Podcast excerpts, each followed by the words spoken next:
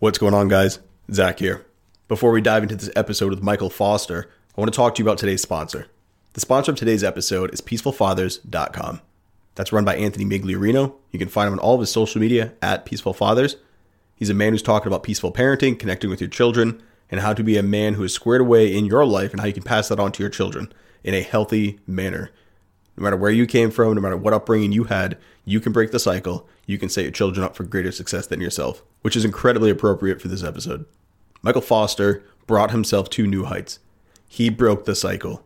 Members of his family remained behind, other friends remained behind, but Michael pushed forward, founding his own church, launching his own conference, giving speeches, inspiring thousands of others to push against, you know, the conformity and the the servitude and submission that was coming from government, you know, overreach of authority.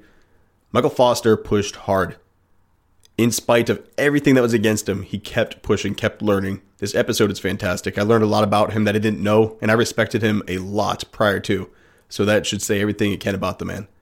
But when you look at Anthony's content, you look at his mission to help fathers better connect with their children, to set them up for a better future than they had themselves, and you look at Michael's story, you know, you can't help but but see the the similarity. You can't see the overlap of what happens when someone takes charge what happens when someone breaks the cycle. You can change lives and not just your own. Enjoy the podcast. Welcome to the Family Alpha Podcast, a place where men, families, and the truth have a voice. The information shared on this podcast is meant to be applied. Now, here's your host, Zac Small, founder of thefamilyalpha.com and co founder of the fraternityofexcellence.com. Let's get to work. Welcome to another episode on the Family Alpha Podcast. As always, I'm your host, Zachary Small, and today I am joined by Michael Foster. Michael Foster is a man who I never seem to get enough time with. So we're gonna blast through this this resume of his real quick, and then we're gonna dive into the meat. You know, what I was telling him before we went live, like I just never get enough. So this is going to be a podcast that is filled with information. It's filled with one man's journey, you know, his perspective on what's to come. And the expectation is that again, you don't just listen to this or watch this you take that information, you apply in your life to get changes. That's the whole point of doing this to apply the information to change your life for the better. But again, to that quick resume, Michael Foster is a husband, a father of seven, the founder, the founding pastor of East River Church, the managing director of It's Good to Be a Man. I came across him and really got to meet him at the 21 convention where we spoke at Patriarchs. And he is next year, so this coming year's uh, chief patriarch, a co-chief patriarch with Phil Foster. So we got Foster and Foster getting after it. But also on top of that, if that's not enough, Michael is also running the County Before Country Conference. So we're going to dive into all that. Michael, welcome to the show. Yeah, glad to be on finally. So I, I don't even know where to begin with you. You know, I, I think we should start with why did you end up founding a church? You know, because that's what really piqued my interest into what you're doing is a lot of men speak of change and wanting to be the change. You're doing it. Yeah, so I this is the second time I've I've planted a church, which is starting a church from scratch. So the first time I did it was way back in 2005. I was 25 at the time, very young to be planting a church. And I started a church in downtown urban uptown urban Cincinnati and uh, it, it went well for a while, but what, what was interesting what happened is that by the time I was 28, I thought, you know, I can help these guys get pretty far, but there's a lot I just didn't know, right? Like uh, I I didn't really know how to be a father. I was learning, and I realized that I, I wasn't able by myself to raise all these men up into the leaders they needed to be. So God had been good to us. I hadn't slept with anyone but my wife. I hadn't stole money. I hadn't said anything I shouldn't have said from the pulpit. And I thought, you know what? We're going to uproot this church and end on a good note. And I'm going to go get some more training and we'll come back and we'll plant a church again in Cincinnati. And that was like 12 or that was 15 years ago, right? So 15 years ago, and we uh, we did that. We went away, uh, spent five years in Indiana, five years in South Carolina. While I was in South Carolina, I went back to seminary and got my seminary degree, and I worked as an associate pastor, always with an eye to come back to Cincinnati. I'm from Southern Indiana, across the Ohio River, uh, right by Cincinnati. My wife grew up on the east side, but I always had a love for the country. I grew up with my grandmother part of my life in Osgood, Indiana, 1,100 people, very small town, on a farm with chickens and goats and cows and horses. And I wanted to get back to that sort of lifestyle.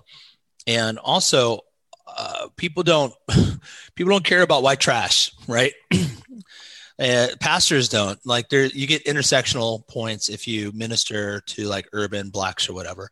But I was white trash. I grew up above a bar in Lawrenceburg, Indiana. The prostitutes would service their johns in my backyard. My backyard was full of broken beer bottles. Guys at night would come out at 2.15 they'd close the bars down there. And always at 2.15 there's some idiots fighting in front of my house. So i'd like lean up against the window with my uh my bb gun i'd shoot them while they were fighting. It's fantastic. They wouldn't know what's going on. But somewhere along the line uh, I, I became a christian when i was 17 I converted from atheism to uh, Christianity. Uh, I've got a really diverse background. My grandmother's Jewish, and my parents are just kind of normal agnostic Americans, like a mixture of things. They didn't really take anything serious, but um, but then uh, I I was very thankful that people invested in me. I I'm the only one of my brothers. I'm the oldest of three to graduate high school. Only one of all my cousins to get a master's degree, right? To go on and do that, and uh, and I'm the only one not to spend any time in jail. At least as an adult, I got in trouble quite a bit as a youth and expelled from school and all this, and and that was because men mentored me. I always think like the advantages that I've had on so many people is I have numerous friends and fathers. I just do, and I uh, I'm very rich in that area, and I have been um, really since I've been 17 years old. So I wanted to go plant a church that would reach people like me, that would love people like me. And if you grew up white trashy poor. It's it's rough. Like there's no there's no ambition there's no vision. Like i think of what i've seen my brothers struggle with is that they're easily satisfied. They'll sit on a couch um, they'll get some girlfriend and they'll have all sorts of drama but they're happy as long as they get to drink and play some video games and they'll they'll be happy to work for a while as you know, changing oil and then they get drunk and you know, it's just there, there's no it's death, man. That life there's no vision, nothing bigger. And I'm always telling people the problem with so many men isn't that they have ambition. they, their, their, ambition is too small almost always. I mean, especially when they're coming from that sort of poor rundown. So the Clermont County is next to Hamilton County. That's Cincinnati's uh, county. Clermont's a little more country. It's outside of um, the city, and we, we actually I close on a house next Monday with uh, several acres. Yeah, man, it's been a journey. Um, but uh, got barns and all sorts of stuff. I'm so I'm so excited. I can't wait. I uh, can't wait to put in a. I'm going to dig a pond this summer. Uh, it's what what I've been working towards. But so we're starting a church because we want to reach those people. Also starting a church in a smaller denomination called the CREC. I used to be ordained in the largest Reformed denomination, Presbyterian denomination, and oh no, the largest Reformed denomination in America, the PCA. But I left it because it was being ravaged by feminism and wokeism.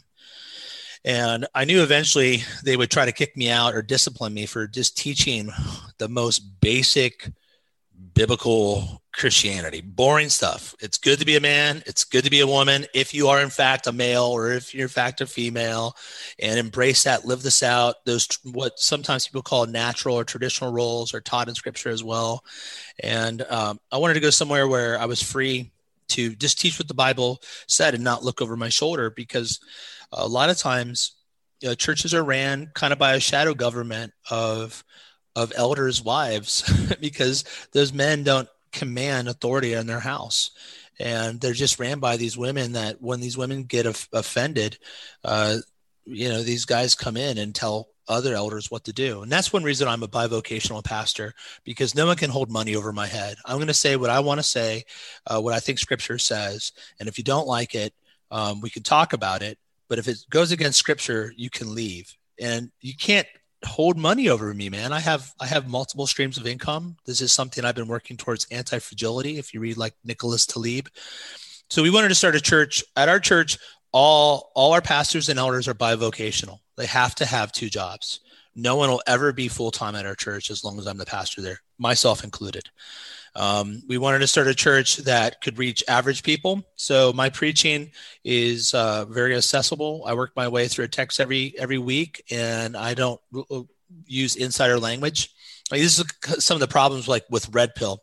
There's a huge barrier to entry to red pill because you have to know you know uh, what pua means and average what's the one average chump or whatever you know? Yep. it's got all this insider language and you're like what are they talking about? And um, and that's the barrier to entry. And it, it's christianity's loaded down with theological terminology and insider language that no one really understands. So we, we wanted to start a church that could reach men and women a lot of churches you have to uh, act like a woman, right? You come in, you sing these gay songs, these homoerotic, weird songs that I actually just wrote an email to a woman. She asked me what I thought about this worship music. And I went through and told her, showed her what the issue I saw with the lyrics. And she even said, Yeah, I don't know if I'm singing to Jesus as my Lord or Jesus as my boyfriend. And oh I'm like, Right, you are, ma'am. you know, yeah. And because a lot of it's like, Oh, I want you to be inside me and all this stuff. And you're like, What? what, what am I singing right here? You know, and uh, our friend Tex, I was telling Tex about that, and he can't help but to think about that every time he goes to church, which is kind of funny of all people, Tex. But um, nonetheless, uh, we wanted to start a church that could reach average man, that men would feel welcome, that the music's masculine, that uh, that we don't punish men for wanting to be ambitious and go after things for the glory of God. We wanted to actually encourage that. And so that's that's why we started East River. I mean, right, the, the real issue too is that churches in America are in bad shape. And if you think about it, in the business world, there are metrics. You have to demonstrate your value in the business world. I work in the business world and I have I, I have to hit a certain number of sales, you know. In and so to have authority, to have respect, I have to perform in the church world, it's interesting because one, it's very difficult to come up with a metric that shows you're doing a good job. A church could be really big because the guy's telling every everyone what they want to hear, right? Yep. And so it could actually be a demonstration of his lack of faithfulness, or it could be he's really faithful and God's blessing it. Who knows? But a lot of guys can get into the pastorate and they go into the pastorate because it doesn't require, it doesn't you don't have to earn it the same way. It's these real kind of beta male weak guys that want to exercise authority over other men, and we call them Barney Fifes. You ever watch um, uh, the Andy Griffith Show? Barney is like this weak guy, and he's always put, pointing at the badge and saying, "Respect me." right? And he's he doesn't he doesn't even have a bullet in his gun because he's too dangerous. He only has one bullet. And then Andy's this guy that just by his sort of command presence, his easy gravitas, walks around or demands respect. But and so his presence demands respect, whereas Barney is always like, look at the badge. And you'll see a lot of guys like, oh, you have to respect me. I'm your pastor.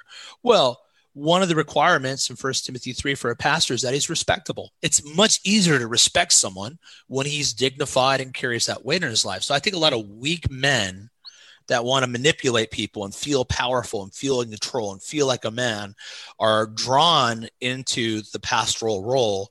And so what you have a lot of times are guys that end up being tyrants. Weak men always end up being tyrants right? And so when you're a strong man, you're not insecure. So you're willing to give away authority with wisdom.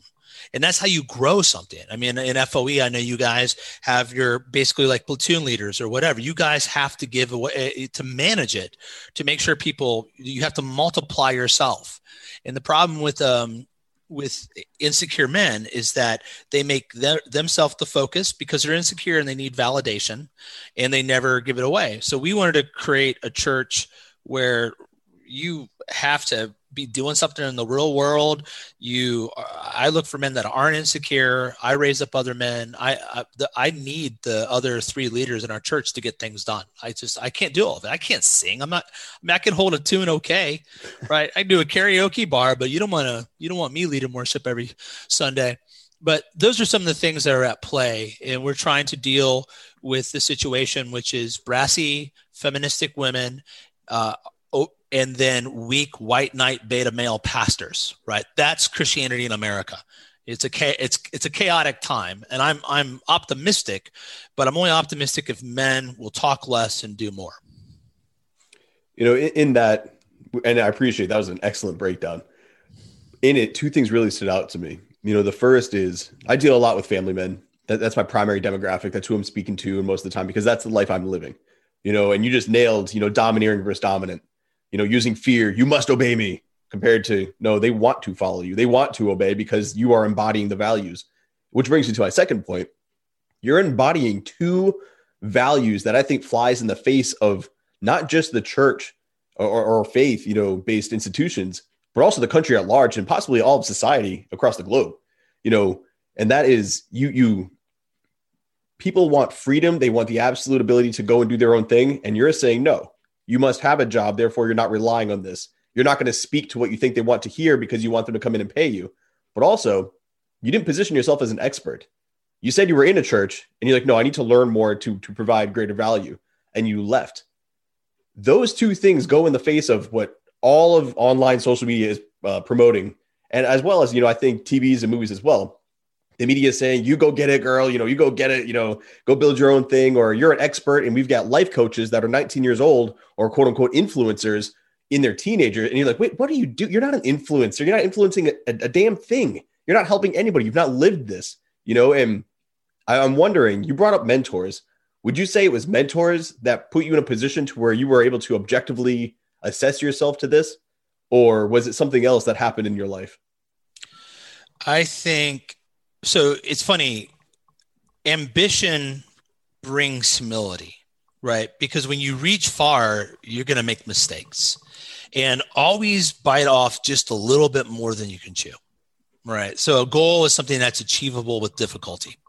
And our, our problems a lot of times is that we only do what's easy right? So there's no difficulty, so there's no growth, right? You have to to grow, you have to put yourself in uncomfortable situations. But part of that growth is you you start to realize your limits and what you have and you don't have, the skills, the character that you lack, and you have to go back and you know get that stuff. And I was telling my wife as we were preparing to to launch this church. Our church is only three months old right now. I was like, look, we got to get our spiritual life we got you know you and i haven't been pastoring a church. Well i haven't been pastoring a church. She, she hasn't. The, the pastor's wife has a lot of focus on her. But um we we've kind of been taking it easy for the last year and now it's time to get in shape. So when you put put yourself in that situation you start to realize what you need. Um, and then that drives you to find men who are actually doing what you want to do and so it all kind of ties together. You have this vision, this goal, this thing that you imagine somewhere in the future, and you reach after it. And then as you reach after it, it's okay to fail. It's okay to stumble, right? Because then, but it's not okay to quit, right? So you, when you stumble, you're like, okay, I, I wasn't able to do that. Why? What do I need? Who is, who has done this? And then what you'll find is a lot of men are willing to mentor people who aren't jokes right? And I always hear guys say, "Why won't anyone like mentor me?" Well, did you ask? Well, no. A lot of times they don't actually ask. First off, and I don't have time. I'm not like running around asking to mentor everybody. But if if someone moves to my community and wants to get pastored and discipled, and I see them like like one thing I hate is when you someone asks you for counsel and you give them counsel and they tell you they're already doing all that.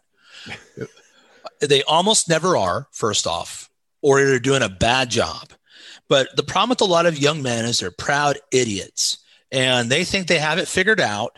And I'm like, well, let's look at your life. It sure seems like you're failing to me. And what I think that's your fault. And well, circumstances, circumstances. Look, bud, we all have circumstances, right? We're not. I'm not denying that those aren't a variable, but ultimately, uh, you you have to. The only part that that you should care about is the part that you have control over. And so I think for me, getting to the point where I just couldn't answer all these questions, I was like, I need, I need to learn more. And so I, I went and joined a church that I thought was healthy. And I went back to seminary. It wasn't just an issue either of knowledge. Knowledge is easy to get. We're talking about all these fake mentors. I watched them pop up on, on Twitter. You know, these guys that are geniuses at reworking content that's been around for a long time.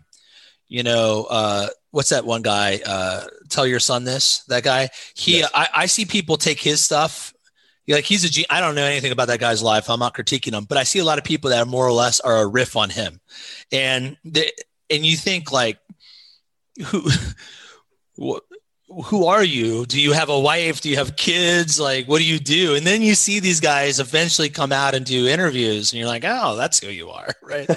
like, Unexpected. uh, yeah, and and we were talking. I was talking to Jack Donovan about Bronze Age mindset out there last year at um at 21 and wanted to get his opinion on it because when it comes to the topic of masculinity, you know, Jack is one of the big the big writers on it, right? Um, it was interesting. He said he hadn't read it, and he he made no critique at all. He just simply said that because it was under a pseudonym, he didn't want to read it, and the reason was that through the sort of manosphere, red pill, whatever world we want to call this, a lot of frauds have come by, right? and they they're really good at creating content and marketing and hyping themselves but then you meet them and you're like whoa like you haven't mastered any of this right all i can learn from you is copywriting i can't really learn how to be a man. And so i was at a point where i probably could have faked it pretty well but i just knew it would catch me eventually and i wanted to go learn. And so I, I think ambition drives you to go big. Going big causes you to fail. Failing causes you, if you're humble, to seek help, and then you can actually get over those hurdles. You know, I not only could I not agree more, but just to add on to that message, you know, I think a lot of people, when you talk about circumstances, they they somewhat write off everything you went through to get to what they see, and that's why that that that fraud nature kind of creeps in. They they see you now they don't see you shooting BB guns at, you know, drunks in a bar. They see Michael Foster successful, standing there proud, confident, bring on the world. They see that. They're like, oh, I want to be like that without ever going through the crucible you went through to become that man. And I think, uh, you know, for a lot of people, I really want to stress this. You know, your circumstances are what make you shouldn't be hiding from the journey you went through. You know, the best thing I ever did last year was dropping the pen name, you know, but I had met people, I had gone through. So there was some legitimacy there but still, I was like, you know, why why not use my name? Like what was holding me back? And it was all bullshit. It was all some stuff I made up in my head where I thought, you know, that the world we're living in was going to come crashing down. Not a thing happened. You know, what would happen if you're sitting there instead of writing about the man you think you should be, write about the man you are as you work towards becoming the man you want to be? I think a lot more people would resonate with that. And the world, that would solve a lot of problems we're seeing with a lot of men. Yeah, I, I mean, I, I agree, and I don't, I don't want people to misunderstand me. I don't actually have a problem with pseudonyms, but I just will tell. Uh, some people have, they have legitimate reasons to use them online, and but the thing is, I just don't care about you. I think Jack's attitude is right. I just don't care. Like I've learned I mean, I'll read and I think, oh, that's interesting, but I don't know if you could teach me anything other how to copywrite and how to do mockingbird stuff. And, you know, and so you're down at 21, you get to meet people and you get the feel for the real life and where they're at. That's super important. And that's, that's what I really like about your guys' emphasis is that, and this is how I've become, I've become very aggressive on like my favorite questions are, so what? And what are you going to do about it? Right? People will say, well, have you seen what's going on at a national level? And I always say like, yeah, so what? Um, it wasn't that crazy. Like it's pretty crazy, man. But I, so what? Like what, what does this have to do with you? Well, you know, things might go real haywire and what are you going to do about it? You know, so it's just constantly calling men to action, to action, to like, to caring about, um, what they're going to do. And when I see in the red pill, I was thinking about this in the red pill, a lot of people have that red pill rage and they just they stall out and they never get out of it. They see the world and they just want to talk about the evil the feminine imperative and how terrible of a time it is and and the problems in family court and all that stuff and the, many things which I agree with them on. But so what? What are you going to do about it? You're just going to die? You're going to go get a sex robot, right? Start a YouTube channel? I mean, uh, what are you going to what are you going to do, man? Like you can sit there in misery in the ash heap of society and you can tell yourself that you're going to enjoy the downgrade. Whatever right? I'm going to go do something. I'm going to go build something and you can tell me how it's pointless or whatever but the fact that you want to keep me from building tells me that you're defeated. That's what that tells me. And you hate that i'm doing something that you say can't be done because it's, it's it's exposing you for being a loser, for giving up, and that's the a lot of the problem I see in the manosphere. Isn't I, I don't disagree with almost any of the major ideas. I do disagree with how people react to it. And so I think calling men to action, ruling themselves so they can rule their family, so they can have a bigger influence in their in the, the broader culture, whether it's just your your your block, your city, your county, whatever. Um, I think that's what I want to see coming out of the manosphere more, and certainly in the church. The church, like men, don't know what to do. That's why they leave the church. It's not be, they're just bored to tears. No one's uh, equipping them to go out and get things done. You know. You're absolutely correct. You know, I call it a redundancy without progress. You know, it's great that you you know these words. It's great that you're aware of these things. But if you're just sitting there talking about them, what's the point of knowing it? That's why in every podcast I'm like, it's cool that you're listening. I appreciate the support. But I don't want you to be a well-listened individual. You know, you read my blog. I don't want you to be a well-read man or woman. I want you to go out and be a better human being and go out and have a better life because of what was exchanged. This discussion here should lead to action, not just more intellectual, you know, masturbation. It's great to look at it and feel good about all the things you know, but your life isn't changing. And you can come to me, oh, you know, marriage and all these problems, or oh, you know, my wife and all these women, blah, blah, blah. I've got a great marriage. I've got great children. I'm having a great life. And I'm in the same world as you. Mm. Why is that? Why, why am I able to do this and you are not? Maybe it's that shift in perspective. Maybe if you gave yourself permission to start living the life that you're aware will bring success, you can succeed. But with that comes work. And again, to your point, that's where it stalls out, putting it into action, putting the, you know, that energy to use. You know, and I don't know if you've seen the meme of Leonardo DiCaprio where he's sitting on a couch and he's like pointing at the TV and he's like, oh, that was me the first time I saw you type out county before country. You know, yeah, I was yeah. like, yes, that's it right there. Could we talk about that conference and and the message behind it? What stirred you to creating this? Yeah, so county before country, Christ above all is the tagline for our church. It, it's an easy way to capture the mission of our church. And uh, that Christ is our Lord, He's King of Kings. Everyone's going to have to answer to Him. Everyone's been predicting the church's death for 2,000 years. And all those people that predicted that, they themselves are dead and we're still going, right? Rome tried to crush us. Rome's not around anymore right? Hitler, whatever, it doesn't matter. We keep on going. I'm like, we're going to win. And so it's an optimistic but realistic vision. Like, we don't, as Christians, we've lost the culture war. It's just, we've lost it. It's, it's messed, our government's messed up. All these things are real problems that people talk about, especially on kind of political Twitter and all that stuff. They go on and on. I agree, I don't have a problem, but I, I, my vote matters so little like it just, I, I, vote every, I've been voting every year since 2000 and, and I do it, but so a, are you double voting? Cause I remember that being a thing that you had to deal with for a while. Yeah. Yeah. yeah. My, my wife, my wife votes, she votes for whoever I tell her, except uh, funny enough, uh, she, I was going back and forth on whether I was going to vote for Trump in 2016 because I thought he was just a New York liberal, and I didn't trust him. So I ended up voting for like some libertarian party. I can't remember Darrell Castle, um, and then my wife thought we were still voting for Trump, so she voted for Trump in 2016, and I did it. But every other election, she just does whatever I tell her. You know, you caught um, so much flack, and I was like, "This is amazing." That's oh, exactly how Jackie and I operate. Same exact thing, but I'm like, "Yeah, you catch all the heat." that's right. So, um, but our but our votes at a federal and national level matter very little. You can call your senators and complain. That's fine. Um, but I wanted to look for a worthwhile and winnable hill. So, in Cincinnati, Cincinnati's uh, metro area is about 1.2 million people. The the Met uh, and then the urban area, excuse me, the greater Cincinnati is 1.2 million, and then it's about 400 500,000 downtown. I just don't have the pool, the, the cachet to make a big difference down there. I just don't. You know, I'm not there yet. I don't have any delusions.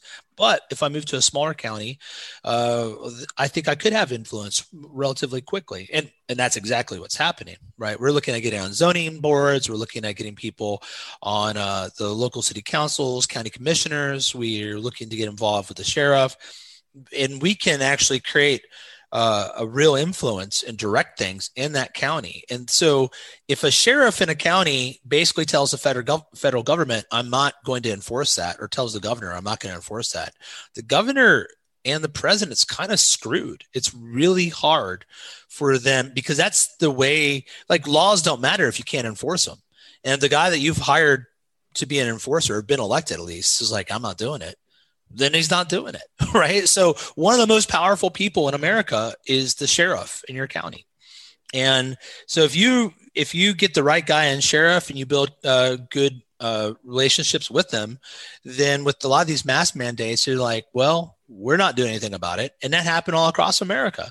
And when you go out to our little county, Clermont County, uh, we don't we don't wear masks. Like we don't we I don't I don't have mask mandates in my um uh, I don't have mask mandates in my church. We put mask and hand sanitizer, but check this out: our church literally meets below the mayor's office in an armory. right? We meet below uh, uh, the police department, right? And they're not enforcing the mandate, so neither are we. We we put that stuff out there. If you want to wear a mask, if that's something you're concerned about, like I don't want to argue about it. That's there for you. Um, but we wanted to get involved at a local level where we could actually change things. So uh, I want the non Christians in our county to say, you know, I don't agree with those guys, but since they came, the economics, uh, the the governance, all these things have gotten better. Like we're we're looking to start businesses. We're looking up to to buy rundown buildings and fix them and put cool businesses in them that actually bring value. You want to have influence, give someone a job right? You'll you'll have a ton of influence.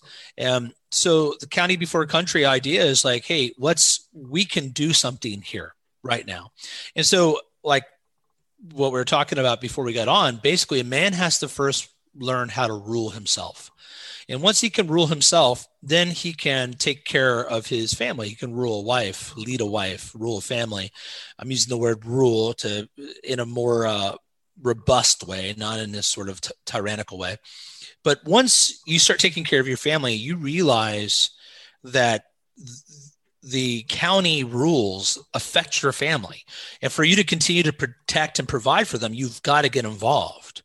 And so that's when you start getting involved in your HOA, you start getting involved in your Chamber of uh, Commerce, you start showing up to uh, uh, county or uh, city hall or excuse me city administration meetings. For example in uh, batavia uh, little town that's the county seat it only takes 140 votes to get elected to to city council. 140 votes man you know not you could be directing your city. You could be uh, having uh, a lot of influence and leading people and shaping the world around you. The, the blocks that your kids walk the, the stores that you want to shop. You could do that if you could get 140 people to believe in the vision and believe that you're the sort of leader that's willing to listen to the people right? Think about that. That's not that hard especially if they say you know he's got a nice wife his kids are nice his house is always clean and he did start that business here and that that that employs my nephew and my nephew really likes him. You start doing those things people listen. And so that's the whole vision. So our church is purposely out there to create sanctuary. Sanctuary for first off other christians that are fleeing the compromise of feminism and egalitarianism the compromise of the sort of woke racial obsession that's happening. We want those like i don't care if you're white or black it means nothing to me. You know i grew up in a biracial family. My uncle is black and he was like an older brother than me. And my grandmother's jewish you know and i i don't care about it and we don't care about it and we're not going to give anyone special treatment based on any of that stuff. That's in scripture. That's called the sin of partiality, favoritism, based on something that has nothing to do with character. Okay, um, so this is a sanctuary church for people that believe in Orthodox biblical Christianity. You're welcome to come, and we'll love you, and you can participate and be part of this. Uh, but we're going to push you to live out your faith in the day to day and and to be salt and light to be uh, a benefit to um, to your your community. And and we also want to create a a sanctuary city or a sanctuary county where all these stupid rules that are you know it's the administrative state. You know this the administrators just sit around to create rules to manage to that's all they do. And uh, people always talk about how the bible's legalistic. Well go look at the old testament. There's 10 commandments and there's 313 uh, case laws that are basically applications of it 313 that's all the rules in the old testament then you go look at the irs or you go look at zoning I mean, it's incredible. There's entire shelves. Like we we want to keep things simple. Um, you know that as soon as they pass a tax, it's never going away. They don't go away. You can't ever like we vote against all levies. I don't even care. I, my wife's like, "What should we vote for this levy or not?" No, we vote against all of them. Well, it's only a fraction of a penny. This one is, and then the next one is, the next one is, the next one. No, like they can raise that money like we'll they can tell us why we should give our money and then we'll do it instead of them t- forcing us to do it so we want to call people to get involved in the in their community so we can create sanctuary for people you know in that i'm seeing a little bit of a journey i went on and i kind of want to bring it out there as an example and then sort of throw it your way to see what you think but when this whole first you know covid uh, if you will happened i was like what the hell like this is ridiculous so they canceled the baseball season. Well, I kept bringing the kids to train. Somebody kept calling the cops. I was like, "This is this is insane!" Like you're calling. I'm literally teaching these kids baseball. There's it's baseball. They're already spread out. Whatever. I then joined my town's engagement page on Facebook. I was never a part of it, but I was like, you know, I, I need to start paying attention. I recently recorded a podcast with Mike Cernovich where we dove into family and politics and being aware of these things. That wasn't me. That was a misstep on my part you know, I wasn't involved with the HOA. I wasn't involved with my, my town council. I wasn't involved with anything except for coaching little league baseball. And I didn't see an issue with that until this happened. I joined this engagement page and I realized my town had gone into a frenzy. Mm-hmm. The whole Black Lives Matter thing was insane. We, we, are, we are 95. I looked up today, 95.8% Caucasian, you know, uh, upper middle class, you know, and the whole engagement page was focused on Black Lives Matter, you know, uh, racial inequality, all, all these crazy issues that really didn't impact us at all. You know, I've coached Spanish, black, every color kid you can think of. You know, that we, we don't have any, I guess, my experience, the way I viewed it, there wasn't an issue in our population, our town. I was kicked, I was banned from the town page for saying that all lives matter and all government overreach and police brutality is is unacceptable to the highest degree. And then uh, several dropped from the little league board that I, w- I was on because they said I was a racist because they used the term black people. And I was like, whoa, does, does Africa have a like exclusive license to to all people who are not white, like all black people? I my roommate in uh, A school when I was in the military was Haitian, and I one time I told him I was like, oh, that's because you're African American, trying to be PC, and he lit my ass up. He's yeah, like, I am yeah. not African. He's like, I am from Haiti. He's like, I am proud. He went off. He's like, don't you ever say that again. He's like, I don't call you you know, uh, Scottish European. I don't call you English. I call you American. He's like, I'm an American. He's like, just, I'm a black dude. Just say black until you find out where I'm from and then do that. I'm like, all right, cool. And these people started virtue signaling Zac's a racist because he said black. I was like, this is insane. We got to this level because I had no clue in the very beginning that it was even happening. If it was a little seed sprouting, I probably could have cut it, but it was already an oak by the time I came across it to where I was like, I was so outnumbered. I was so ill positioned to take on this enemy that I was out. My voice was silenced. You know, I was just disregarded. You know, and to you, I, I think, and this is what I want to throw your way. I think people will listen to this podcast and they'll see the wokeism in their church. They'll see, you know, the things that are going on, and they might turn, to, well, how can I be more like what you're doing? Maybe they don't want a church. Maybe they're a full time dad with a family. How can they either support what it is you're doing, or how can they replicate it in their own community? Yeah. I mean, it's a, the, the first thing is just start, right? So I started this podcast that's going to be with Canon Press uh, exclusively called County Before Country. And each episode, I put a couple episodes up on my Facebook page. They're like five minutes long. And I did it on purpose because I wanted it to be that simple. It's like, like, look, I'm going to tell you one thing and now go do it. Let's just go do it. So one is, do you know your neighbors? Get to know your neighbors. That's a great place to start.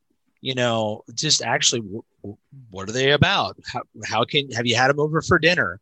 Um, have you thought about doing a block party? Have you started listen to what they're concerned about? You know, have some influence with those people. Start showing up to your city council meetings. Show up a little bit. Find out who these folks are. Like what what are they about? What makes them tick? What's their big issues?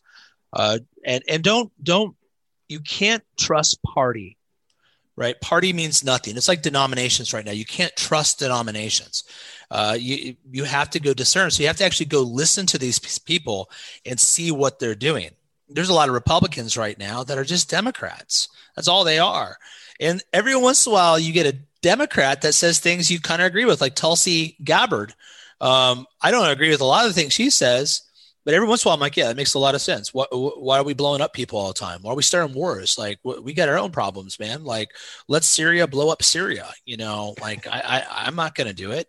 Um, but you have to go to those uh, city council meetings and and listen, and then as you learn, uh, then you can start to run or get more involved. I mean, if you cause here's here's what you need to realize about most city councils, especially if they're a small city, um, is that they hate conflict and if you just put a little bit of pressure on them, they'll cave, right? Like use cancel culture to your advantage. I remember when I I I blew up onto Twitter because I did this tweet about how I counsel men to be very careful about marrying sing- single mothers, right? And I got like 13,000 comments. Like I got ratioed hardcore, and uh, it was uh, Rand Paul's like advisor was on there. USA Today was on there. A bunch of uh, a bunch of conservatives talking about how I hate women. It was just stupid. But what made them all the most mad is I refused to apologize. I refused to delete, and I actually refused to even clarify. I didn't care. I don't care. You can't cancel me. They all tried to get me fired from my job they all I, I still have like 3000 dms i never even responded to right and i just didn't have time whatever but um once once those people realize that you, their screeching doesn't matter to you then you like you get a little you get some swagger in your step if you go to city council and realize most of those people have a spaghetti for spines that you can push them and then if you get on city council, though, um, and this is a great story, is Thomas Massie. Thomas Massie is this uh, representative in Kentucky. He was trying to build a house. He's like a millionaire. And Thomas Massie uh, wanted to build it a certain way. And there was all this stupid rules from the zoning commission or whatever. So Thomas Massie shows up at this council meeting to argue with them about it. And everyone gives him, he was so well spoken, they give him his five minutes uh, their five minutes. And so he ends up just taking them to task. And that's how he got involved in local politics because he wanted to build his house his way. And so step one is show up. That's like so much, right? You you did athletics, I did athletics, I wrestled, played football, ran cross country, all that sort of stuff. Half the battle is just show up and try. Learn, put yourself out there. So start with your neighbors, start go to city council meetings uh, look for a way to have a business uh, in your local community that actually brings value or have an office right? Um, there's a, great benefit in being able to work remote but also you uh, can have an office space that you bring cl- clients to look for a way that you can do that. There's all sorts of ways to get involved but just bring value get involved take the first steps. And then who knows where we'll go. Find the, the area you're good at. Some of us aren't cut out for um for politics. I'm not cut out for politics. I'm not i'm not patient enough right? Like I can get up there and deliver a speech and all that sort of stuff. But some of the leaders at our church are running for it and they're much more patient than I am. And I'm glad for that. I don't want to do it, but I will. Um, I'm, I'm opening a sales office right now. I asked for permission to get uh, for my company I work for, uh, my day job, to uh, start a sales office. And so they said, yeah, you can bring some people. So I'm going to have a sales office in Batavia just because I want to. Um, I want to say, like, look, um, I have, I bring money into this community and I, I bring value. And so we're looking for ways to do that and just start small, be steady, snowball it, build it. Who knows, man? Maybe you'll be governor, right? Then you can actually uh, tell these presidents to go, you know, stick it. And, but start right next door. I mean, this to spin that back to county before country, or you know, the the message of starting with yourself, then your family, then your community, and growing from the micro to the macro. You know, with county before country, is that going to be a live event? Is that going to be a recorded event? you know, for people who aren't in geographical proximity to it, you know, will they have access to the speakers, the content, what it is you're building? Absolutely. So uh, we're doing the conference. It's it's been crazy. I've taken a few gambles and they've all paid off. I looked at Clermont County. I said everyone's sleeping on this, and I and so I started to recruit a team, and God just brought together the right people. But in the last year, uh, put a new factory. It's going to hire 300 people into our county. We just found out that a 35 million dollar upscale uh, apartment complexes going in our county. And then I got an email from a guy that said, Hey, I looked all over the Midwest and I ended up settling on New Richmond, Ohio, little city that doesn't matter, 15 minutes from Batavia. And we're going to open up a Christian college there. And I'm like, wow. I was like, well, I'm doing a conference. I'd like to host it at that college, you know, and, uh, and so that's in play. And we're watching like everyone, it was just the right, I was at the right place at the right time. I always tell my wife that I'm not the uh, the early adopter, but I'm always the early majority. I'm like the beginning of the wave right before it takes off. And so I got out there in time. So we're going to host, uh, we're going to have this conference every year. It's going to be our church's fall conference. Uh, we'll do it usually in September because, as you know, October is pretty busy for us. Um, yeah. But um, then uh, we're going to have it's going to be live. I think we'll probably have about 250 350 seats available. It's going to have uh, main sessions and breakouts and we're going to record everything and everything will be put online. I think um, we're not going to stream it because i don't want to i just don't want to deal with it. Mm-hmm. what we're going to do is we're just going to record everything and then i'm just going to give it all away free. I don't care. Um, i um, we'll charge for the conference so if you if you're that cheap you, can wait till we give it away free. But the reason I'm giving away free is uh, when I started my podcast, my hope was that we would inspire other people to start their podcasts because um, there wasn't any good Christian masculinity podcasts out there at all. I, I, discovered you and Craig early on, and your podcast wasn't explicitly uh, Christian, and Craig's at that time was kind of he was taking a break, right? Um, so I was like, man, there's nothing out there. But what I had always hoped is that we would provoke other people, and I see a lot of people that are repackaging my content, but I don't care, dude. I don't care. I just want to change things right? Like this isn't how I make it's one way I make money, but it's like a real minor what I hope with county before country is I don't care if other people steal it. I mean, I own the URL and I coined it, but um, I rather just see it spread. So we want to give it away. We want to see people uh, make life hell for for these tyrants, for these overreachers, for these Karens. We live in a Karen Barney Fife culture. That's what we live in. It's a bunch of Karens that like people reporting it's just they want to feel like they have power. Reporting you to the cops when you're trying to teach kids how to play baseball.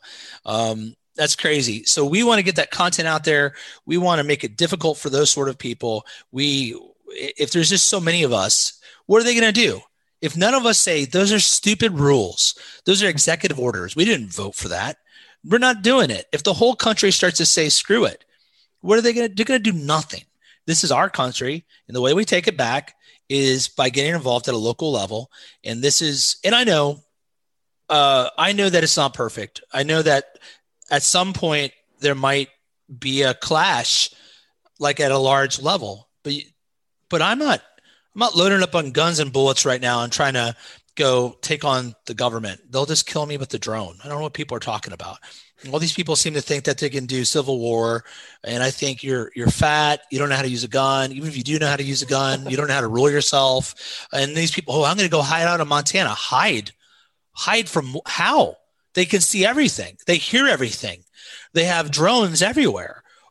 All we can do is put down roots and stand and say no. No i'm not going anywhere and get to a place where we have actual authority and influence. So that's my hope. I, I want to raise up a bunch of people that say, no, this is our county. We rule ourselves here. You're not my boss. You know, um, I didn't vote for you or whatever, and make make them work for it. So yeah, that's kind of a rant, but nonetheless, um, uh, we will share everything uh, on on that uh, conference, uh, like a couple weeks after we get it out. I'll do an Anthony Johnson roll. I'll do a slow roll. There you go. The drip feed keeps yeah. coming back. Yeah. I remember when you first dropped that, you know, I, I, think I boosted it to Twitter and I had to give you the the shout out. So I had to like tag your name. I'm like, that is so good. Like, I wish I that was such a good like three yeah. words, but it's like, man, the the punch that that thing packs is yeah. just incredible, and it's it's it goes so far and so deep. And I hope that people understand again that don't just listen. You know, don't be the guy you were just talking about. Oh, I'm going to run and hide in Civil War, and man, like 90 percent of the people I saw talking about sticking it to the government, Civil War, Rise Up, 1776, deleted all the tweets deleted all the posts, deleted the blog posts, locked their accounts. I'm like, what the fuck? Like, what happened? You had so much rebellious nature, and all of a sudden it was time to go. And you're like, oh no, I'm out. Or they oh, or they lost their accounts. I saw a lot of a lot of my friends that are talking that way on Twitter got their accounts um, suspended, um, and then they're like, "Oh, I've lost my account and all this stuff," you know. Um, and I was thinking, like, well, yeah, yeah, you did. What did you think was going to happen? I mean, so I, I, I won't lie. I went back through my Twitter, and I deleted all references to, almost all references to a bunch of keywords. And the reason I did it isn't because I'm scared. I just knew bots. They would have a bot run through and find keywords and suspend accounts. I'm not going to make it easy for people to cancel me like if they if someone thinks that's not having principles like well i have an account and you don't. So haha um, but uh you know what do you want me to say? I, i'm trying to reach people and get something going because i know eventually i'm going to get canceled on twitter. Uh, maybe maybe they cancel so many people twitter gets so boring that they realize they have to stop doing it. I don't know. And maybe some of us survive this. I've seen people like jeff putnam he, he continues to grow during this. I've I've I'm stalled. I, you know, maybe I've just been lame the last couple of uh, months, but um, but yeah, I think these guys that talked about uh, uh, talked a good game. A lot of them, he's just like, what are you actually doing in your your life? You know, so you know, to bring it to something we're do- you're doing that we haven't talked about yet. Could you break down or better clarify what it's good to be a man is? You know, you're the managing director. I checked out the website. I, I dig the layout of having the blogs there and being able to get all the content on the left hand side. It's a great site. There is a link below for everybody watching or listening to this, but it's good to be a man. And then maybe segue that into why it inspired you to write the book. So, what what happened? Uh, so I've been into sexuality for a long time. Uh, it's just been an area that I like to read ever since I was a freshman in college. And I, am interested in why men are the way they are and women are the way they are and the intersexual dynamics and the history behind it. And so I've been involved in that kind of world for a long time. And I've hated feminism my whole life because it's unnatural and terrible. So, uh, but what it's good to be a man came from was I, I I'm 40, I'll be 41 in March. I'm the last of a generation.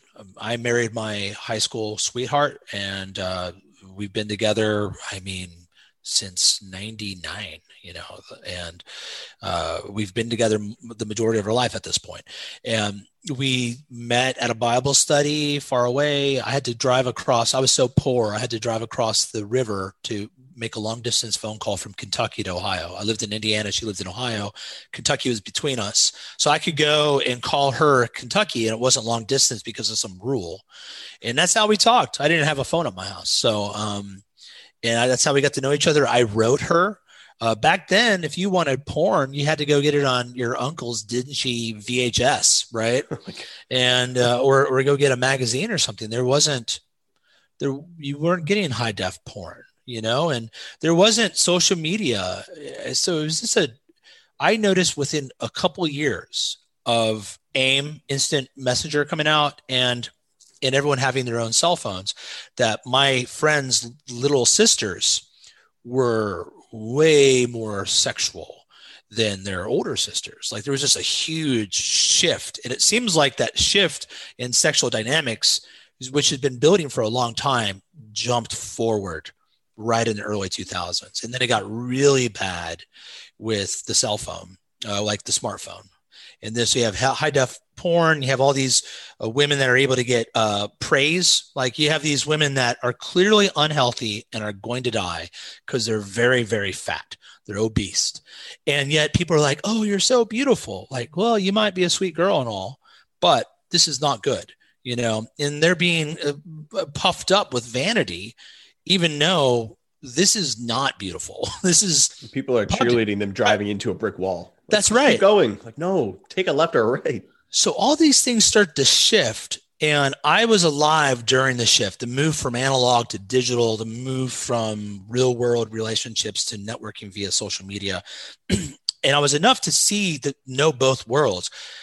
Uh, I think the problem is that with a lot of older pastors, um, baby boomers in particular, they do not understand what has been lost. They lived in a world where I remember once I was talking to Rollo Tomassi on the cell phone a long time ago, and I told him that I thought everything in his first book was present in the cumulative wisdom of a 1920s bar right? Like people, it's just this is normal stuff. Yep. This is stuff that people knew and it got lost.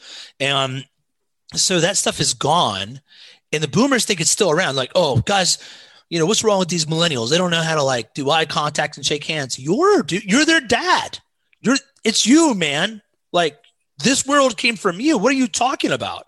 Well, well, it's just you just learned those things naturally. No, you didn't. You learned that from your dad but you failed to pass it on. So I started to realize that what these young men were dealing with, they're just a few years younger than me, was very different.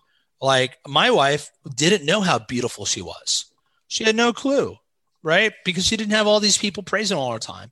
I have a very uh, beautiful wife, and I'm thankful that she was humble when I met her, and we met each other at the height of our life. But relationships like mine are very rare nowadays, and I recognize that. And I recognize that I I wasn't um, I wasn't addicted to porn. Uh, I didn't play video games all the time because, you know, those old video games, you play Golden GoldenEye with a bunch of friends for like four hours, but then like you kind of got to go do something else. Where now these people are disappearing into these online things because it's it's hacking their dopamine, it's hacking their neurology. So I wanted to create a podcast that was actually giving advice, biblical advice and counsel that uh, resonated with the struggles that these men were facing where all these pastors are telling them like i see all these good women and i'm like dude these chicks are sleeping with anywhere from 7 to 14 guys by their mid 20s pastor. Well those those good christian girls yes. Yes many of them are. They they absolutely are. Um, and and you and they're just you're a dumb white knight that's not able to see it. And these guys don't want to marry those girls or those girls are coming all jacked up you know you see it in their eyes. Like well, there's a name for it that i'm not going to say but it's a type of stare that certain women have. And you're like yeah that she's been she's been passed around. She's kind of broken. And these guys are being told just to marry her right? And you're like uh, well no i don't think you should. But then how do you find a girl in a situation like this? How do you you know that's why we created it's good to be a man it was to take traditional old school biblical doctrine of patriarchy and apply it to the world we live in right now and to help these guys and then it, it, grew from this little project to, uh, uh, you know, I think we get like 50,000 downloads a month or something. I don't know how many it is. It's, it's pretty significant for a little Christian podcast. But, um, and then the book, we're actually writing a trilogy of books, but uh, we're finishing the manuscript for the first book. It's good to be a man, and then it's good to be a husband, and it's good to be a father, are the, the two follow ups. Uh, that goes to the publisher next week, but we, we just want to help guys um, to to go out there and do it. And step one is getting them to know that your masculine identity, your maleness is a gift from God. Embrace it, go get it. Here's how you do it. And the main thing we focus on is guys taking responsibility for themselves and developing a mission. We always tell people mission first, not women. Don't women don't want to be on a pedestal. They don't. They just want women want a man that's worthy of their love. Right? That's what they're looking for. And so I focus on building gravitas and moving. That's what the whole thing's been about. And where we'll go from here, I don't know. Um, it's it got me opportunities like speaking at 21 convention and uh, being on this podcast, and it's been been a fun ride. Yeah, I mean, it's not slowing down. You know, from somebody on the outside looking in, I, I love the content coming across, especially on Facebook. You know, I see a lot like Twitter. It's just like a, a train flying by. You kind of see inside certain windows and that's it. But on Facebook, it's a little bit slower for me, and I get to see all the stuff that's going on, and it's it's fantastic to see the real world impact. You know, and I think that's something that some men miss, but because of the fraternity of excellence, that's always been like my hyper focus. Like I want to see you with your kids getting better, you with your wife getting better, you recovering from divorce, you know, building yourself up, whatever it is in the real world, not online. Yeah, you know, and through you, you know, I see when you share the video of you being at mass or, or doing what it is you're doing, I'm like, yeah, like get it, real world stuff. These real lives, real men, real women. It's great to see improvement, and I think that fuels me to. I don't really get that, you know, nihilistic view as to what's going on. I'm like, no, like we can build this up. Like you guys need to stop staring into the abyss. You know, start looking at the light if you want to see some light. They're just hyper focused on mayhem and trauma and chaos. Amen, man. Yeah, and I, you know, I, I'm sympathetic to what they they say, but at some point, you just got to decide if you're going to wallow in the ashes your whole life or actually do something about it. Exactly. Now, for those who want to reach out, like I said, they want to support what you're doing, they want to find your work. What's the best way for them to contact you? Um, if you go to my my Twitter, which is this is Foster, I have a pin post. You can find my my email there. You can email me, and uh, I'm also on Gab uh, at this is Foster. You go to it's good to be a man.com, and if you look up it's good to be a man on really any podcast directory, we're on it: iTunes, Spotify, Amazon, etc. So those are all different ways you can get our content and, and reach out. Awesome. I like the consistency there. Michael, I want to thank you for your time and thank you for what it is you're doing for men and families. Uh, thanks for having me. All right. For everybody who tuned in, again, don't just listen, apply the information exchanged, use it to improve your life. You know, that's what this is all about. So this has been another episode on the Family Alpha podcast. I wish you well. Thanks for listening. You can join our private men's only community at thefraternityofexcellence.com. And don't forget to find Zac on Twitter and Instagram with the handle at Zac Small underscore.